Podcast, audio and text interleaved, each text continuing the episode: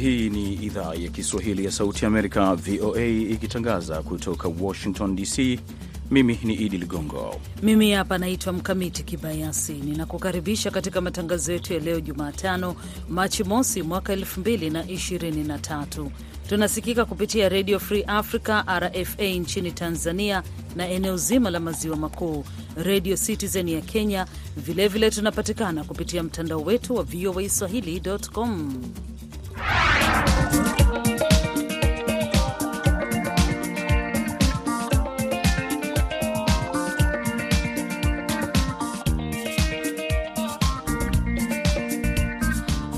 Katika matangazo yetu hii leo, Bola Ahmed Tinubu ametangazwa kuwa mshindi kwa rais wa urais wa Nigeria katika uchaguzi ambao wagombea wengi wamepinga matokeo. Na katika habari nyingine, mamia ya vijana kutoka vuguvugu la wanaharakati na mashirika ya kiraia wameandamana kwenye ubalozi wa Ufaransa mjini Kinshasa, DRC, wakipinga ziara ya rais wa Ufaransa Emmanuel Macron nchini DRC, wakimtuhumu kuiunga mkono Rwanda. Sie pepe Kongole tunateseka sana. Makro iko nyuma ya Rwanda. Rwanda na yeye ikatupiganisha shie na naiba minere yetu ku Kongo. Tunakatala arivia Makro ku Kongo, tunakatala arivia Makro ku Kongo. Kongo iko yetu na sisi tuko na shida shie, tufurahike si Kongole na sisi tufurahike kidogo na kuichi yetu. Hivyo ni vidokezo tu vya habari ambazo tumekuandalia katika matangazo yetu ya nusu saa kutoka hapa idhaa ya Kiswahili ya Sauti ya Amerika.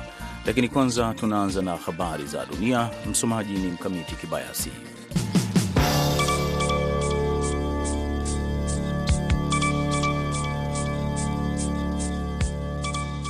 Ubalozi wa Tunisia nchini Ivory Coast umetoa malazi ya dharura kwa raia wake kadhaa wakiwemo watoto wadogo waliokosa makazi kutokana na msako ulioamriwa na Rais Said Kais, mwanadiplomasia mmoja amesema Jumatano.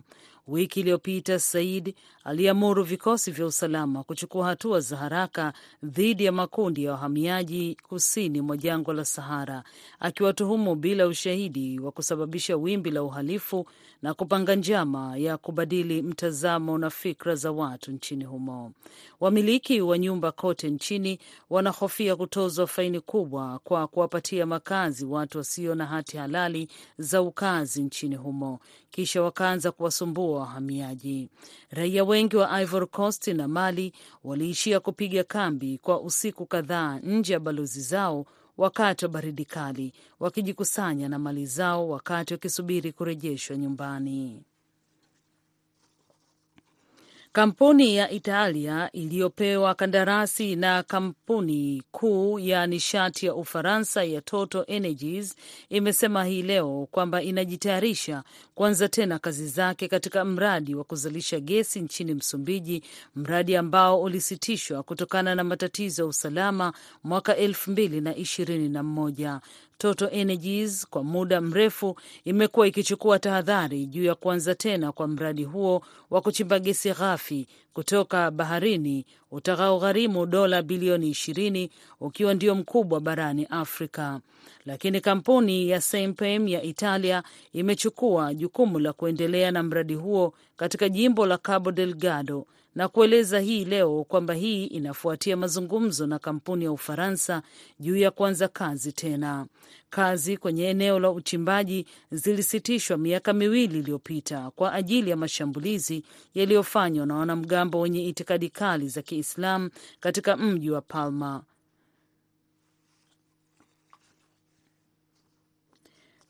Rais Tayyip Erdogan wa Uturuki aliashiria Jumatano kwamba uchaguzi utafanyika Mei kumi na nne, akishikilia mpango wake wa awali wa kupiga kura, akitaja tarehe zaidi ya miezi mitatu baada ya tetemeko kubwa la ardhi kuwaua zaidi ya watu elfu arobaini na watano nchini Uturuki. Taifa hili litafanya kile kinachohitajika hapo Mei kumi na nne, Mungu akipenda Erdogan alisema katika hotuba yake kwa wabunge kutoka chama chake tawala cha AK bungeni. Kumekuwa na ishara zinazokinzana kuhusu uwezekano wa muda wa uchaguzi wa urais na ubunge tangu tetemeko la ardhi la mwezi uliopita, huku wengine wakieleza kuwa huenda ukaahirisha hadi uchaguzi baadaye mwaka huu. Kabla ya mkasa huu, umaarufu wa Erdogan ulikuwa umeporomoka kutokana na kupanda kwa gharama ya maisha na kushuka kwa sarafu ya Uturuki ya lira. Tangu wakati huo amekuwa akikabiliwa na wimbi la ukosoaji kufuatia hatua ya serikali yake kukabiliana na tetemeko baya la ardhi kuwahi kutokea katika historia ya taifa hilo. Serikali ya kimapinduzi inayoongoza Mali imeonya Algeria na washirika wengine kuhusu tishio la mkataba mkubwa wa amani na makundi yenye silaha ya kaskazini ya nchi hiyo katika barua ambayo shirika la habari la AFP imepokea. Id Ligongo anaisoma ripoti kamili.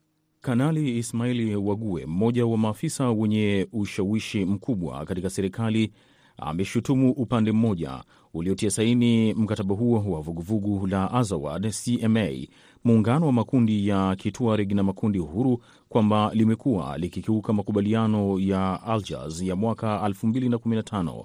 Barua hiyo imenyoshea kidole kuaminika kwa wapatanishi wa kimataifa wanaounga mkono utekelezaji wa makubaliano ambao unajumuisha Umoja wa Mataifa, mashirika ya Kiafrika na washirika wa nje chini ya uongozi wa Algeria. Kiongozi huyo amesema kwamba tabia za baadhi ya wajumbe ni kikwazo kwa amani. Ameshutumu CMA kuongeza tabia ya wazi kabisa za kushirikiana na makundi ya kigaidi. Tarehe iliyotolewa Februari 23 ilielekezwa kwa waziri wa mambo ya nje wa Algeria, Ramtane Lamamra, imetolewa wakati kukiwa na hali ya wasiwasi inayoongezeka baina ya serikali ya mapinduzi ambayo ilichukua madaraka mwaka 2020 na wale waliosaini makubaliano ya Algeria wakiongozwa na CMA. Makubaliano ya Algeria yalimaliza miaka kadhaa ya uhasama uliofanywa na makundi ambayo mwaka 2012 yaliongeza kampeni za kutaka uhuru wa eneo la kaskazini mwa Mali, mgogoro ambao uliongezwa na wanajihadi. Unaendelea kusikiliza habari za dunia kutoka idhaa ya Kiswahili ya Sauti ya Amerika, VOA, inayotangaza kutoka hapa Washington DC.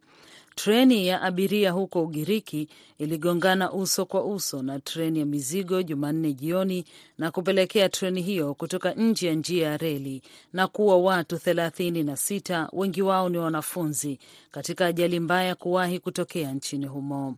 Maafisa walisema idadi ya vifo ilitarajiwa kuongezeka zaidi wakati hali ya hewa katika treni mojawapo ilipoongezeka kufikia Celsius 1300 baada ya kushika moto.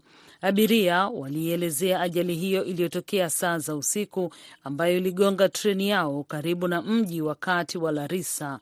Ilikuwa ikielekea mji wa kaskazini wa Thessaloniki kutoka mji mkuu wa Athens baada ya likizo ndefu mwishoni mwa wiki. Iran leo Jumatano iliwaamuru wanadiplomasia wawili wa Ujerumani kuondoka nchini humo ikiwa ni majibu kwa hatua kama hiyo iliyofanywa na Ujerumani wiki iliyopita.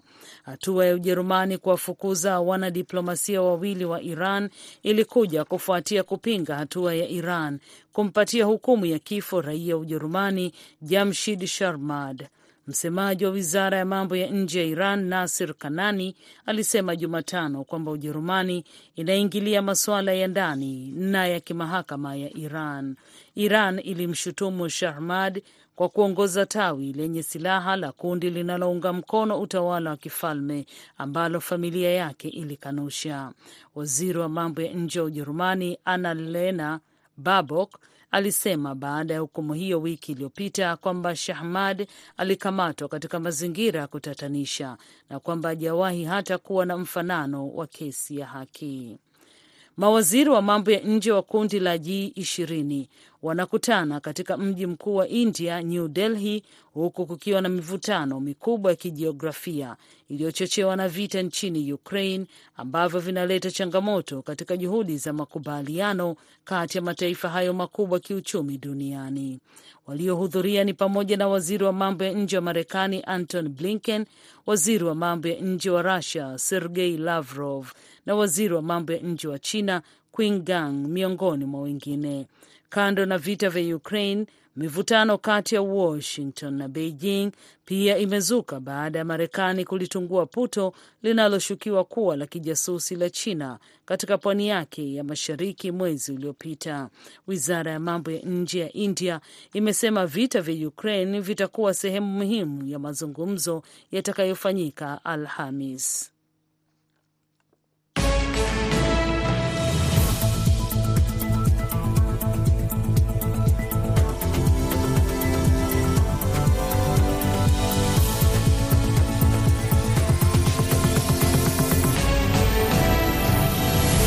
Unaendelea kusikiliza matangazo ya jioni ya idhaa ya Kiswahili ya Sauti ya Amerika kutoka hapa Washington DC, na hivi sasa tunaendelea kukuletea ripoti zetu.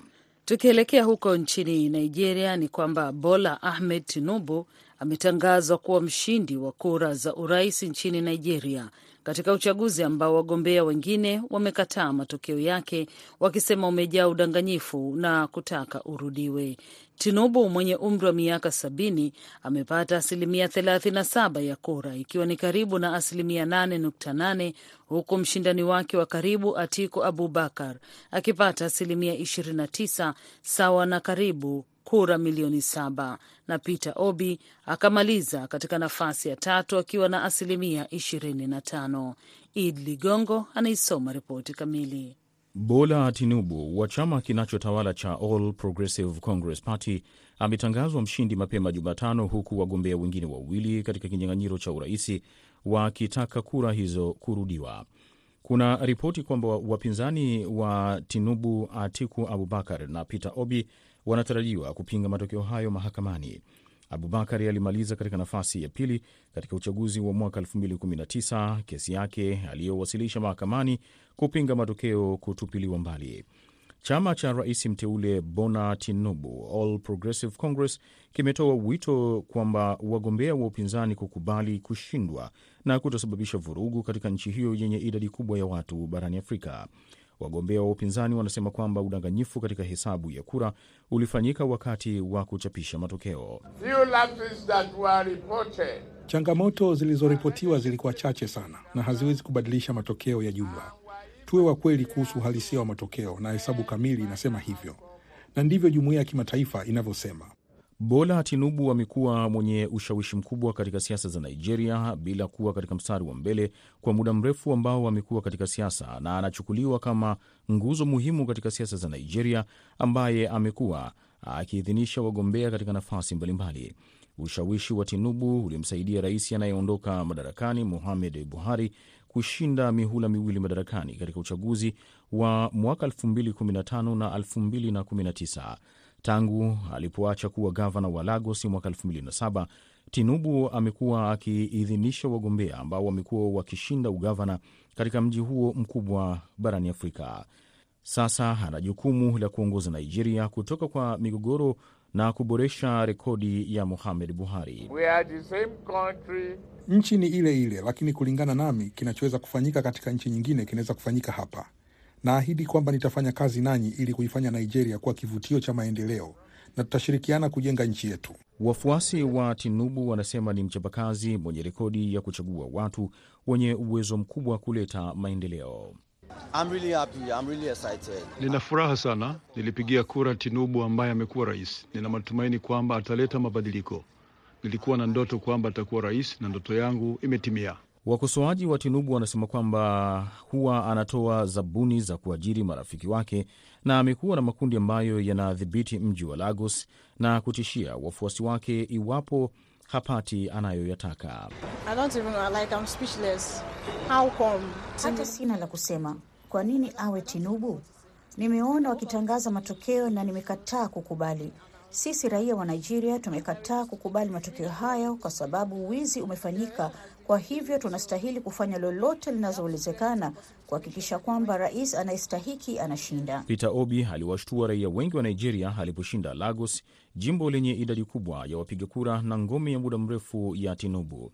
Obi alitumia mitandao ya kijamii kuwafikia wapiga kura moja kwa moja katika kampeni zake. Aliwavutia wapiga kura kwa ahadi kwamba watabadilisha mfumo wa siasa wa Nigeria.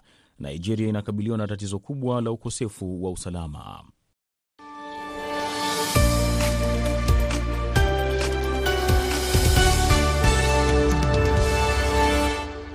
Na hivi sasa baada ya kutoka kule nchini Nigeria, moja kwa moja tunaelekea katika taifa la Jamhuri ya Kidemokrasia ya Kongo. Mamia ya vijana kutoka vuguvugu vugu la wanaharakati na mashirika ya kiraia wameandamana kwenye ubalozi wa Ufaransa mjini Kinshasa wakipinga ziara ya rais wa Ufaransa Emmanuel Macron nchini DRC, wakimtuhumu kuiunga mkono taifa la Rwanda kwa gharama ya nchi yao. Mwandishi wetu wa Kinshasa, Biobe Malenga, na ripoti kamili. Mamia ya waandamanaji walijitokeza, wengi wao wakiwa vijana ambao walikusanyika mbele ya ubalozi wa Ufaransa wakiwa na mabango yani kusema Macron mzazi wa njama ya kuigawa DRC. Wakongomani wanasema hapana kwa sera ya Ufaransa au hata Macron hafai nchini DRC, huku baadhi yao wakipeperusha bendera za Rasha. Mie naitwa kwa jina ya Ramazani Elia. siye pepe Kongole tunateseka sana. Makro iko nyuma ya Rwanda. Rwanda na yeye ikatupiganisha shie na naiba minere yetu ku Kongo. Tunakatala arife ya Makro ku Kongo, tunakatala arife ya Makro ku Kongo. Iko yetu na sisi tuko na shida shie, tufurahike shie Kongole na sisi tufurahie kidogo na kuichi yetu. Hatuna amani, insecurity kila siku. Batu banakufa sana, batu banauawa, kuiba minere yetu. Hatuna wakati ya kufurahi kuichi bavaze wengine piko nafurahikia kutushinda shie batoto ya Kongo.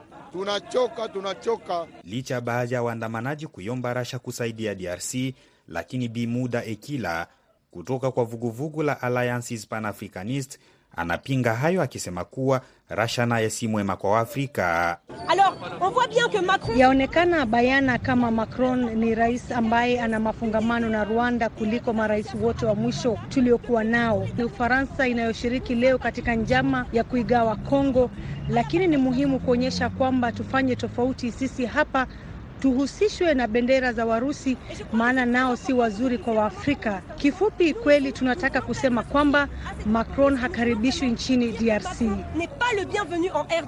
Rais Macron anafanya ziara ya mataifa mane barani Afrika ikiwemo Gabon, Angola, Congo Brazzaville na Jamhuri ya Kidemokrasia ya Kongo. Biobe Malinga, Sauti ya Amerika, Kinshasa, DRC. Uganda ikijiandaa kuanza kuchimba mafuta katika visima vyake vya kwanza. Wakosoaji wanasema washirika wake wa Ufaransa na China wanaharibu mazingira na kuzuia uhamiaji wa wanyamapori. Ripoti kamili na Halima Athumani ikisomwa hapa na Patrick Nduwimana. Kampuni za mafuta Total Energies ya Ufaransa na kampuni ya China China National Offshore Oil Corporation pamoja na kampuni ya taifa ya Uganda NOCU wanawasilisha mashine kwenye eneo la kutafuta mafuta. Maeneo ambako shughuli hizo zinafanyika ni pamoja na mwambao wa ziwa Albert ambako kampuni ya China itachimba visima vitatu vya mafuta pamoja na kwenye mbuga ya kitaifa ya Murchison Falls ambako kampuni ya Ufaransa itachimba visima 16. Katika ripoti ya mwaka 2018 kuhusu tathmini na athari za mazingira, kampuni za mafuta zilibaini aina 32 za athari zinazoweza kutokea kwa wanadamu na wanyamapori. Dickens Kamugisha, afisa mkuu wa taasisi ya The Africa Institute for Energy Governance, anasema kuidhinishwa kwa uchimbaji wa mafuta na mamlaka ya kitaifa ya usimamizi wa mazingira NEMA kulifanyika mapema.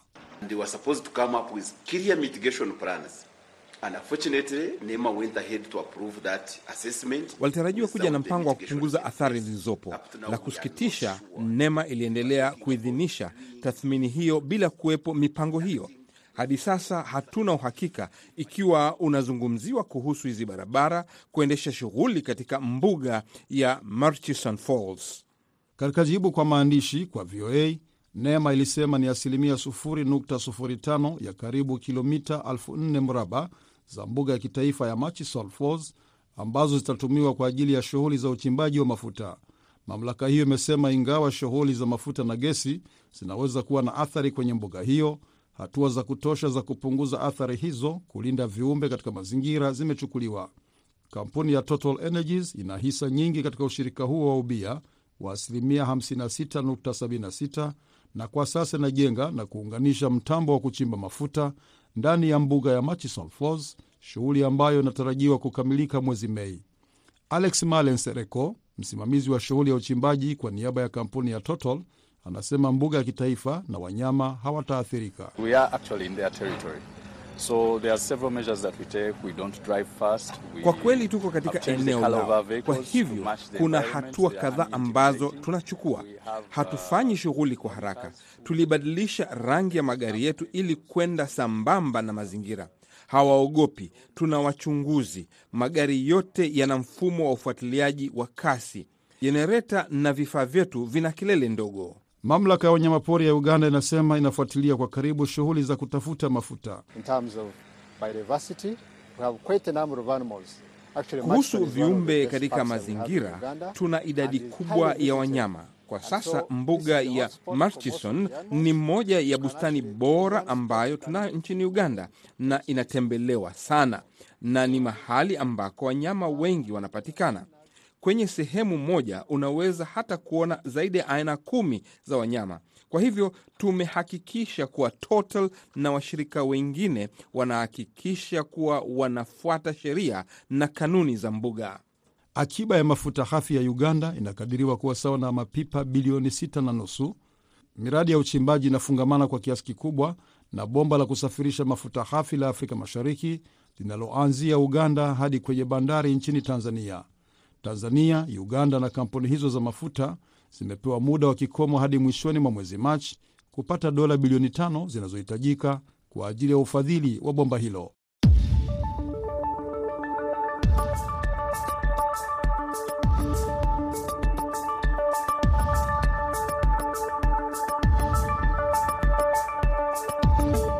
Katika makala ya afya hivi leo tunazungumzia kuhusu aina ya mbu wanaoeneza malaria. Watafiti nchini Kenya wamesema wamegundua aina mpya ya mbu inayoweza kusambaza malaria katika maeneo yenye hali ya hewa tofauti, hivyo kutishia maendeleo ya kupambana na ugonjwa huo unaoenezwa na vimelea vya mbu. Taasisi ya utafiti wa matibabu ya Kenya wiki hii ilihimiza umma kutumia vyandarua na kusafisha maeneo ambayo mbu wanaweza kuzaliana. Mwandishi wa VOA Mohamed Yusuf ametuandalia taarifa hii inayosomwa na Meri Mgawe katika makala hii ya afya. Kenya imegundua aina nyingine ya mbu anayeweza kueneza ugonjwa wa malaria ambaye aligunduliwa kwa mara ya kwanza katika eneo la Jibuti mwaka elfu mbili kumi na mbili. Mbu huyo anayejulikana kama Anopheles stephensi anasambaza vimelea vinavyoitwa Plasmodium vivax ambavyo vinapelekea ugonjwa huo wa malaria unaosababisha vifo kwa haraka. Pia Benhard Ugutu ni mtafiti mkuu wa taasisi ya utafiti ya matibabu ya Kenya. Anasema ilikuwa ni kuhusu kusubiri muda tu kabla mbu huyo kugunduliwa nchini Kenya baada ya kuonekana Ethiopia na Sudan Kusini. We've not been able to pick the Plasmodium vivax, which is found in Asia and Kenya. It is there in Ethiopia.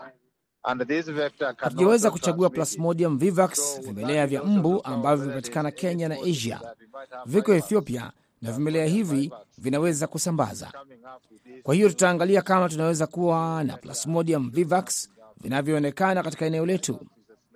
Vivax ni ngumu kutibu kwa sababu unaweza kupata matibabu na bado vinaendelea kubaki kwenye mwili na ini. Ugonjwa wa malaria unaathiri watu zaidi ya milioni 229 kila mwaka na kuua zaidi ya laki nne. Hiyo ni kwa mujibu wa shirika la afya ulimwenguni. Zaidi ya robo tatu milioni ya watoto wanakufa katika bara la Afrika kila mwaka kutokana na ugonjwa huu wa malaria unaoenezwa na mbu, ikiwemo zaidi ya elfu kumi nchini Kenya. Ogutu ameeleza wasiwasi kuhusu wakazi wa mijini, akisema kuwa aina hiyo ya mbu mpya anaweza kuzaliana kwenye mifumo duni iliyodhibitiwa vibaya. So the fact that this can survive in the urban areas where the water is not clean Kwa hiyo ukweli ni kwamba hii inaweza kuishi katika maeneo ya mijini ambayo maji siyo safi na mbu wanaweza kuenea. Huo ndio wasiwasi walionao watu. Kwa wakati huu ni kufuatilia na kuona ni kwa kiwango gani kutakuwa na kuenea kwake na itakuwa na athari gani. Redento Dabeleni ni afisa wa umma katika kaunti ya Masabit kwenye mji wa Laisames ambako mbu huyu mvamizi aligundulika. Anasema wataalamu wanakwenda katika kila jumuiya kufundisha watu jinsi ya kujikinga wenyewe kutokana na ugonjwa huu.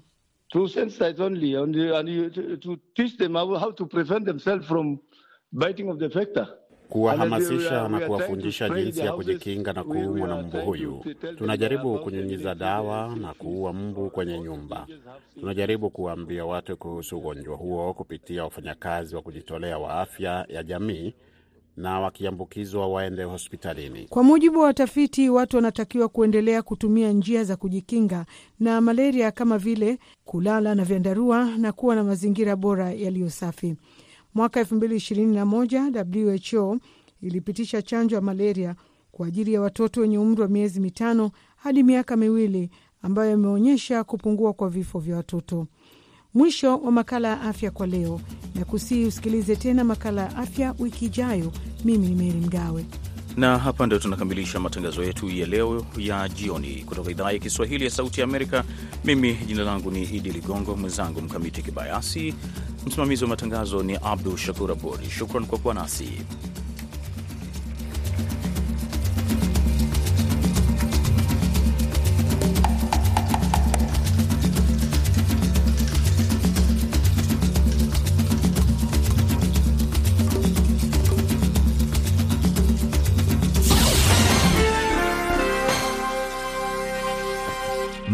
Marekani imechukua hatua ya kuweka vikwazo vya ziada vya viza kwa wanachama wa sasa au wa zamani wa Taliban, wanachama wa vikundi vya usalama visivyo vya serikali na watu wengine wanaoaminika kuwajibika au kushiriki katika kukandamiza wanawake na wasichana nchini Afghanistan. Wanafamilia wa karibu wanaweza pia wakalengwa na vikwazo hivi vya viza vilivyotungwa chini ya sheria ya uhamiaji na uraia.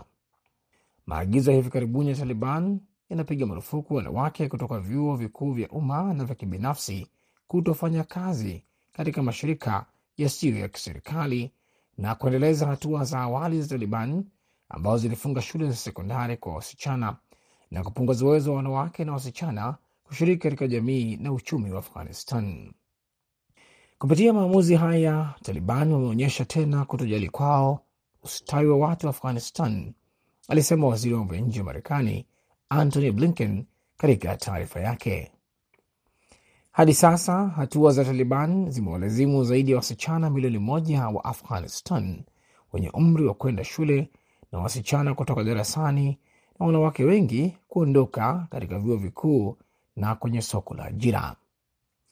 Idadi hii itaendelea kuongezeka tu kadri muda unavyosonga mbele, na hivyo kuzidisha madhila ya kiuchumi na ya kibinadamu ambayo tayari ni mabaya nchini humo. Ubora wa wanawake na wasichana, elimu salama na mjumuisho na ushirikishwaji wa nguvu kazi ni muhimu katika kukua na kuimarisha uchumi, kupunguza ukosefu wa usawa na kuimarisha utulivu. Waziri Blinken alionya kwamba Taliban haiwezi kutarajia heshima na uungwaji mkono wa jumuiya ya kimataifa hadi waheshimu haki za binadamu na uhuru wa kimsingi wa Waafghanistan wote ikiwa ni pamoja na wanawake na wasichana. Tunaendelea kushirikiana kwa karibu na washirika na marafiki duniani kote katika mbinu ambayo inaweka wazi kwa Taliban kwamba hatua zao zitakuwa na gharama kubwa na kufunga njia ya kuboreshwa kwa uhusiano na jumuiya ya kimataifa, waziri Blinken alisema. Kwa hakika maamuzi ya Taliban tayari yamezuia utoaji wa misaada muhimu wakati ambao umekuwa kipindi cha baridi kali na matatizo ya kiuchumi, alisema Nicholas Hill, naibu mwakilishi wa Marekani katika baraza la kiuchumi na kijamii la Umoja wa Mataifa. Tutaendelea kuunga mkono ushirikishwaji muhimu wa wafanyakazi wa kike katika kipindi cha utoaji wa misaada nchini Afghanistan na ufikiaji kamili, salama na usiozuiliwa kwa watu walio hatarini zaidi, ikiwa ni pamoja na wanawake na wasichana, aliongeza waziri Blinken. Marekani, alisema Waziri Blinken, inasimama pamoja na watu wa Afghanistan na inasalia kujitolea kufanya kila tuwezalo kukuza na kuendeleza heshima ya haki za binadamu na uhuru wa kimsingi wa Afghanistan wote, ikiwa ni pamoja na wanawake na wasichana. Hiyo ilikuwa tahariri inaeleza maoni ya serikali ya Marekani.